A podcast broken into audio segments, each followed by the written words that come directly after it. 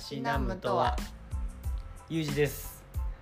最近あったことで痛かったことは 昨日尾骨を痛めました。ゆうじです。どうやってどうやって？えっと仕事中にえっとえっと足場材っていう、今建築系の仕事してるんですけど足場材っていう金具があの下に置いてるのを知らなくて、うん。しゃがんで仕事してた時にうん。何かの拍子にうん。それが上向きになってあちょうどあのお尻のーうん。尾骨にこうしゃがんだ時にドゥンってなって痛いね。でとりあえずあの10秒ぐらいちょっと一人で悶絶してました。誰もいなくてよかった。周りに。痛いままです。ゆうじです。はい南です私はね昨日のヨガでねお尻を筋肉痛になってるので今日はちょっとお尻痛いコンビでねやっていきたいおと思い尻ますよ。は。い。脱線。だ せネーミング脱線。売れねえ。はいそんな感じでね。はい、はい。やっていきましょう。お願いします。お願いします。はいじゃあ今日はですね今日のお酒うん。はですねう柑橘オーシャン99んうん星海うん。スターライトシー、うん。えー純米大吟醸水性うん。室賀生原酒です。はい。うん。これねえっ、と長い。長い。酒屋栗原さんのサイトからうん。上げてるんですけど、えーとはい。えー、とどこで作られてるかというとう柑橘名城ってところの会社酒造さんで、えー、と千葉県、うん。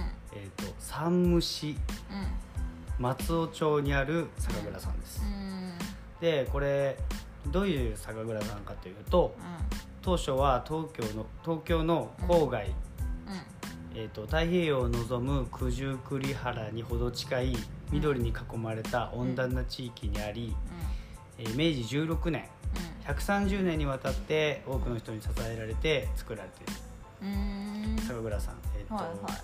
会社のこういう感じでやってますっていうのは、うん。えー飲む方々の心を満たす酒造りを掲げてコンセプトってこと？はい。うん。お酒作ってます。で今回この星海は、えーとね、シリーズなんですね。うん。うんいろんなシリーズの青海がこれの前にあってう今回は星海。ん。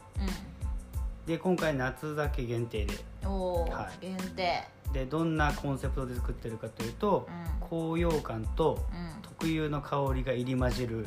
夏の夜。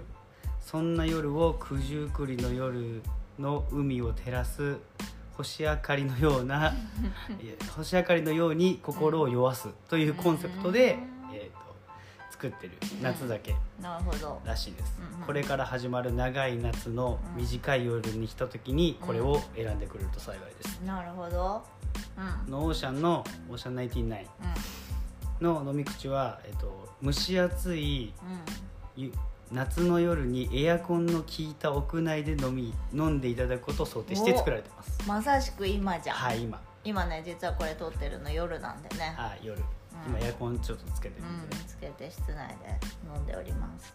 で二人じゃんあれでね。お料理と合わせるというよりうん。雰囲気やシーンに合わせてなんか甘い感じだから。うん甘いね。そう。料理とかじゃなく、あの単体で飲む方がいいかもしれない確かに確かに、うん。そんな感じ。でもさっき桃とあったよああもうデザートみたいな感じだね。だジューシーでうん。熟したトロトロピカルフルーツを思わせるうん。少し色気のあるうん。味わいを目指し作られているそうです、うん。夜のまったりタイム白ワイングラスで温度変化をこううん。変えながらいいねいいね。飲むとまた変わってくるってはいはいはい。いいねいいね。のお酒です。はい。はい。じゃあこれをたしなみながらい。話していきたいと思います。はい。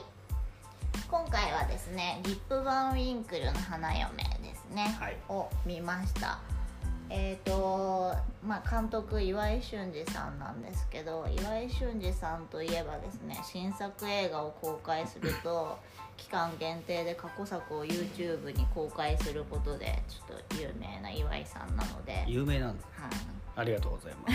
岩井俊二映画祭っていうのをね毎回開催されているので。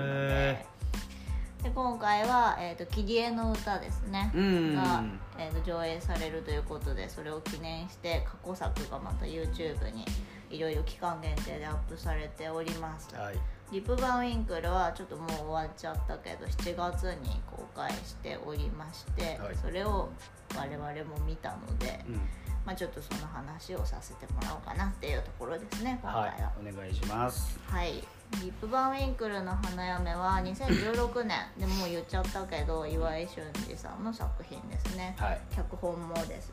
まあ、岩井俊二さんといえば「スワローテイル」とか「リディ・シュシュのすべて」とか。っていうところが。見たことない。あ本当に、うん、あそうだそうだよね。言ってたね。初めてだもん俺今回。初めてどうでした？なんかねいい意味でフィクション。ああなんていうかそうだね。現実味がないというか。そうだねそうだねでもファンタジーだよね。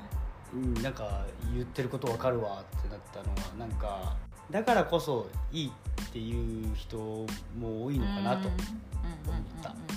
映画でしたね。そうそうそう。なんかコアなファンがねすごいついてる監督さんでね、まあ、それもわかるなって感じ、うん、本当にファンタジーだよね。であと本当にあの少女性の描き方は右に出る人はいないんじゃないかと。ああ言ってたね。はい思っております、今回もねそういう女性2人のねコッコとね、うん、あの黒木華さんの2人がウェディングドレスでキャッキャするシーンがあるんですけど。なかなかキャッキャしてたね。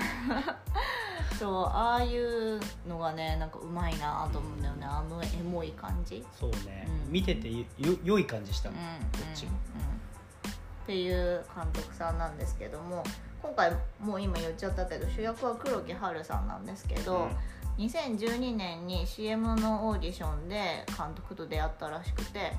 でそこをきっかけに今回黒木華さんをもともとモデルに執筆されたのが今回の作品で。決,、ま、決めて作ったんですね。そうそうそう。でその後映画化されるってなったので、主演はもちろん黒木華さんにっていう流れで作られましたであらすじはね YouTube に載ってたのでせっかくなのでそのまま引用させてもらおうと思います、はい、七海23歳の受難嘘とあこれね嘘って書いて夢と読ませるらしいです、えー、夢と希望と愛の物語。2016年東京の片隅でそれなりに普通に生きていた私。しかしその普通であることはこんなにも残酷にそしてあっさりと崩壊してしまった結婚相手でさえネットの出会い系サイトで探すことができ、家族や友人などの人間関係さえサービスとして購入できるこの時代。物事はあんまり考えず感情を波立たせずというように人並みに生きていた一人の女性がいろいろな出会いと経験を通して生まれ変わっていく。という現代版「女の一生」って書いてありました。女の一生ちなみに分かります？女の一生。はい女の一生というのはね、えーと、ギドモー・パッサンの1883年の小説なんですけど。女の一生小説？そう小説。えっ、ー、と現代はユヌビなので。ユヌビ？ユヌビ。ユヌビ。なので女っていうのは一切入ってないんだけど放題では女の一生っていうふうにされてるね。ユヌビだからまあえっ、ー、となんていうのかな。アライフところかな英語にすると。だから一つの人生。無理やり放題をつけるな。ら女の人生にされてるんだけど、まあ、主人公が17歳の女の子ジャンヌっていう子なんだけど、この子がまあ成長してさまざまな苦難とか不幸とかと出会って経験していくっていうもう人生そのものを描いたものそれが女の一生。そう。これはなんかいろんなところでね何ていうかあの繰り返しこのリメイクされたりとか小説も作られたりもしてるし、うん、あと映画化ももう何度もされてるような作品で、まあ、知っといて損はないと思うけどまあなんていうか古典だよね。いわゆる一緒でまあ現代版「女の一生」という通り本当にいろんな苦難をあの恋愛恋愛というか結婚生活でもそうだし、いろいろ苦難を乗り越えて経験を積んだ話にはなってたかなと思う。だから現代版女の一生を目指したっていうのであれば本当にああそうですねっていう感じの作品かなっていう気がしました。そうなかなかいやでも濃いね。うん、いや濃いよ。こんな人生 ね。なかなかないと思うよ ちょっと笑顔結構減りそうだけどね前半戦ね。そう。でもねあのギドモパさんの女の人も結構ねきついねあ重たいんだ。重重たいっていうか本当なんか結婚して結婚相手が不倫しててそれをあの不倫相手の旦那に殺されるっていう。2人揃って。2人揃って？でだから未亡人としてその後過ごしてみたいなところが結構冒頭にあるから。殺人とかも混ざってくると なかなかそうだね。人死ぬとなるとねまた違うもんな。だいぶ重い、うん、で黒木華さんはねこの作品が実は単独初主演だったらしくて、えー、知らなかったんだけどそうねなんかその後いろいろ主演作あるからてっきりね、この時点では初だったらしい、うん、でこの作品で日本アカデミー賞の優秀主演女優賞を受賞されたそうです。で他に綾野剛さんとかコッコさんとか出ております、うん、綾野剛うさんくさかったね。うさんくささ満点だったね。本当に素晴らしい。言ってたようにね笑い方がね。笑い方が本当にハハハっていう。気持ちいいな。であのハハハがさ演技の下手な人だったらさただ棒読みのハハハに聞こえるんだけど、ね、マジでうさんくさい人の乾いたハハハだったんだよね。あれもう素晴らしいね。目が笑ってなかった。そう口角すごかった。あ全然笑ってないのすごいわかるわみたいな。ねめちゃくちゃ嫌なやつだった。でもまあなんだろうネタバレにならないように言いたいけど思ったより悪い人じゃなかったね。もうめちゃくちゃやべえ悪いやつだと思ってたから、気持ちいいっていうか心がない人だと思ってた、うんうんうん、でなんかそれこそ殺人とかも起きるんじゃないかとか思ってたけど、うん、あちょっとこの辺は言わない方がいいか。まあでもそうね、うん、あの全体見ると、好きではない人だけど。でも、人の心はあるんだなとは、うん、まあ一応ね、とも思った瞬間はあった。うん、うん、そうかな。私あんまり思わなかったけど まあまあでもうん。なんだろう。ちょっと待ってなんかネタバレになりそうで難しいな。そうね。まあそんなにまあ触れなくてもあれかな、うん、難しいねでもね。確かに。キーだしね。そうだね。まあうんなんか思ったより悪い人じゃなかったなっていうところですかね、うん、でまあなんか関連作品がこの作品はあってえっ、ー、とねリップ・バンウィンクルの花嫁シリアルエディションっていうのが全6話。シリアルエディション、はい、ドラマ？ドラマだね全6話なのでがあってこれは2016年4月1日から BS スカパーで放送されたらしいです。映画版とキャストは全く同じなんだけどストーリーが違うっていうすごいよね。でも2つ作ってるってことだよね同じキャストで、でもう一つリプ・バンウィンクルの花嫁コンプリートエディションっていうのもあってこれは2018年の4月30日から日本映画専門チャンネルで放送されたらしいんだけどこれは本当に映画版とキャスト一緒でただ260分の完全版。完全版 そう今回3時間だから、うん、えっと、180分かな。それより長いの？そう。上映されたのは180分で我々が見たのもそれなんだけど、えー、プラス、えーと、80分ですね。ああそれ 超大作。それあれだよね。あの中休憩ですよね、うん、舞台とかだったら。そうだねそうだね。映画でも多分映画館でやるとしたら中休憩必要だと思うよ「タイタニック」みたいな感じか。うん「タイタニック」以上だね「タイタニック」4時間はないもんねそうすご長っ。ね。そうなの。まあでもこうやっていろいろね関連作品を作っちゃうのは岩井俊二あるあるかなとかあそうなんだ。そう。関連。そうなんか例えば岩井俊二といえばで私が思いつくのは個人的には「花とアリス」っていう作品なんだけど、ねうん、そうそうその作品が岩井作品では一番好きなんだけど、うん、それもともとキットカットの日本発売30周年を記念してネット配信用に作られたプロモーションのショートフィルムだったね最初は。ただそれをあの、まあ、翌年には長編化して、うん、で映画館で上映するようになったのが今あの作品として知られてる「花とアリスで」へえそうなんそう。でしかもその後自分の手で、まあ、絵コンテを元にしてコミカライズされたりとか。10年。へえじゃあそこがベースなの？あそうそうそうそうそう。そうそうなのそうなの。あそうなんや。そうなの。だから最初は本当キットカットの公式サイトでショートフィルムが何話か見られたっていうそういうやつだったんだけど映画化されて。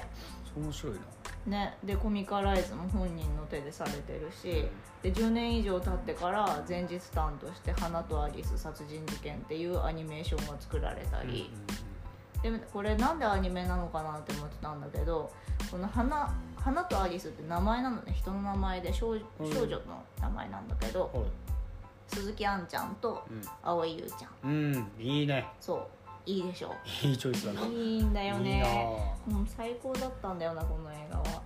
でこの友情の始まりを描きたいっていうところで「うん、花とアリス殺人事件」を作り始め始めたというか作り始める設定だったんだけど、うん、小学生を想定していたらしくて最初。友情の始まりだから。だからあのあんちゃんとゆうちゃんにはゆうちゃんって呼んだことないな。鈴木杏と、う。ん、そう鈴木杏さんと蒼井優さんにはちょっと難しいじゃん、そうね、うん、なので、えーと、でも声だけだったら本人たちが続投できるなっていうのでそれでアニメーションにしたらしいんだけど結局確か設定変わって中学生とかだったかな。でも声は？声はそうすごいねそれ。なかなかないと思うなねで実写の方と声一緒って、そうそうそうなのよなかなかこだわりがあって他のキャストも結構ねそのまま続投してたりするえその人が多い。その感じ好きです。ねいいよね。めっちゃいい。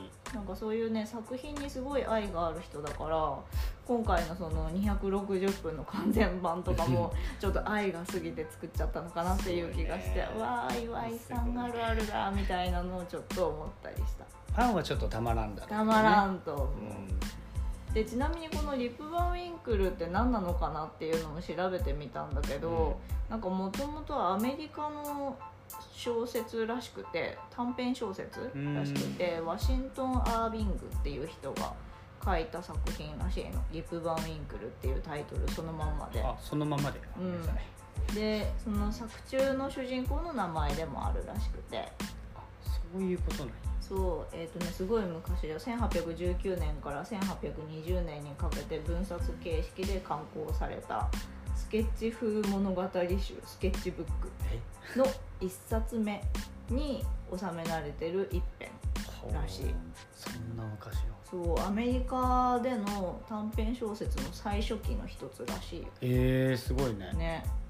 で内容どういうやつかっていうと私もこれは読んでないんだけど、うん寮に出た主人公のリップ・バン・ウィンクルがまあなんかちょっと変わった感じなオランダ人の待って主人公の名前なの？そう。はあ。はあはあなんか意味合いがあるのかと思ってリックは。ビビ頑張れ。リップ。なんで？リップバンおウィンクル。おおウィンクルウィンクル、うん、っていう人の名前なんだね、でタイトルにもなってるそうそうあはあ。でなんかあの山の中で、ちょっと変わったオランダ人の一団と出会ってでお酒をもう目いっぱい振る舞われたらしくて、うん、でそこで飲みすぎて寝込んじゃって、うん、で目を覚ましたら目を覚まして山を降りたらもう20年以上経ってて世の中がすっかり変わってしまっていたっていう。そう 私も超思ったこれ。影響受けてるのかな？いやどどっちが先って感じだよね分からん、すごい。あやっぱり国違えどもそういうのやっぱあるんだね。ね。で浦島太郎の話ってさもともとあれじゃんそれで言うと。あのー、元なんだっけ？なんかあるんだよ。あの相対性理論じゃんって言われてるじゃん。あのなんかその場所でどうとかってやつだっけ？場所でどうまあそうねまあそんな感じかな。ざっくり言うと。高速より速い乗り物に乗ってた時例えばね、うん、乗り物の中で過ごす時間軸とその外の世界の時間軸が過ごす時間が違うっていうもう簡単に言うとそれが相対性理論だね。あれ合ってるよね。すすごい久しぶりにこれ聞いたわ。そう合ってるよね。まあちょっとご意見ある方はハッシュタグハシトワで。でここで投げた端と歯ね歯ちょっと違うよっていう意見あれば時間の流れの話だよ。そうそうそうそう。だからあの浦島太郎ももともと外の世界では通常通り時間が経ってたんだけど海の中で時間が経つのが遅かったからその若いまんま外に出てきてしまったから辻褄合わせのために一気に玉手箱を開けて老けるっていうから相対性理論の話って言われてるから各国であるかもねもしかしたら。アインシュタインの影響なのかなそもそも。あそうだよね。うん。という話です。どうでした？それで。まあ先にちょっと聞いちゃったけど感想。あーうんとね。前半戦ねうん。主人公がピュアなのかわかんないけど、うん。あなんだろうな。あーあのなんかうん。ちょっと本当にあったら、いやうん怖くない？怖いちょっと怖い怖い怖い待って待って待って俺普通そんなんできないできないみたいな、うちょっと待って待って落ち着こう一旦落ち着こうみたいなのを、あのほん俺あの移入型だからうこうえ待って待って落ち着け。ん輸入輸入型？移入？移入？はいってそのああ感情移入ね。感情移入しちゃうからその主人公の側から見ると、うんうん。え待って大大丈夫？なんかちょっとえ待って待ってこんなの本当にあってほしくないけどさいや、うん。なくない？っては思ったけどでもそれが、いやフィクションでこう作られてるのでわかるけどなんかこうストーリーの展開がちょっと早いというか俺の中では、うん。なんていうかこう受け入れるの早っていうこいやなんか警戒心がないってことね。いやそうなの。何でも信じすぎちゃって。あれはなんかストーリーの展開が早いというよりマジでなんかもうちょっとあそこは脈絡つけてほしかったなと思う。受け入れがすごかったな。んかうん。スッと。え、例えばその結婚相手の人が不倫してますって言ってくる人が男性が現れるんだけどその男性急に家に押しかけてくるじゃん。あれ怖かった。で普通さ知らない男性がさ自分が一人の時にさやってきたらさ普通もう門前払いですよ。うん。であの「あなたの旦那不倫してますよ」とか急に言い出したら怖い怖い。絶対入れないって言えないそうね。ちょっと中で話話していいですか？嫌だよ。嫌だよ。お引き取りくださいうんガチャ。終わりだよ。もうインターフォン越しでもうおしまい話はだからそこをなんかもっと実は会ったことある人でその人が。ね。結婚式に来てたとかさ。うんまあ、顔見知りというかね。そうそうそう。そしたらちょっとあ結婚式にも来てたあの人ねみたいになるからそんなに違和感ないんだけどちょっと違和感ありすぎたかな。何でも信じすぎて何でも受け入れちゃう怖い怖い。もうちょっとね警戒心ありますよ。そう何でも吸収してたスッそうなんかすぐ、え？すぐ何でもー、え？会話会話がなそんな成り立ってんのそこって。おかしくない？ちょっと一回考えようよって。立ち止まろう今を。みたいなねでなんかまあネタバレするから詳しくは言えないけど、シャワーを浴びてるふりをして時間稼ぎをするっていうシーンがあって 本当にシャワー浴びるからうん「えそこシャワー浴びる必要なくない？どういうこと？どういうこと？なんで？なんで?」っていうのすごい思っちゃったよね。服脱ぎ出すのもびっくりしちゃった。うん。いねやそうね。まあそういうとこもありつつ、うん。まあまあ事前情報でうん。フィクションというかなんか現実ではうん。ありえないうんようなことが多いみたいな、うん。ね。聞いてたから、うん。まあまあってなるけど、うん。そうね。前半戦はなかなかそういうのが多かった、うん。後半に釣れたらそこを抜きにしてう可愛いとか、んうん。なんかねポップな感じですごい見れたんだよな、そうだね。後半良かったね、うん。後半の尺もうちょっと増やしてほしかったぐらい前半もうちょっと削って。うんなんかそれぐらいそれぐらい前半にすごい嫌悪感があったわ。そうねなんか入り方としてはね、うん。なんかちょっと見てらんなくなるなって。見てられなかったな。さっき感情移入型って言ってたけど、うん。それで言うと私あれは嘘だろ。そんな人いないだろうが強すぎて移入できなかったな みたいな感じだったもん最初なすごいすごい見てると「ああえー!」ってずっとなるけどちょっとそこはね うん。気にならないようにするのは難しいけど 見てて後半ちょっとねこちょっと開けてくるからね。ちょっと楽し楽しいっていうかこっちもちょっとニマッとするようなところもよくあるから、なんだろうな前振りとしてそういうなんか早めに落としとこうかなっていうのかな。何なんだろうなんかねまあ、うんっていう感じにも感じたけど、でも後半はすごく花とアリスみたいな見てないけど、その女の子同士のキャッキャしてるのが、いいねなんか。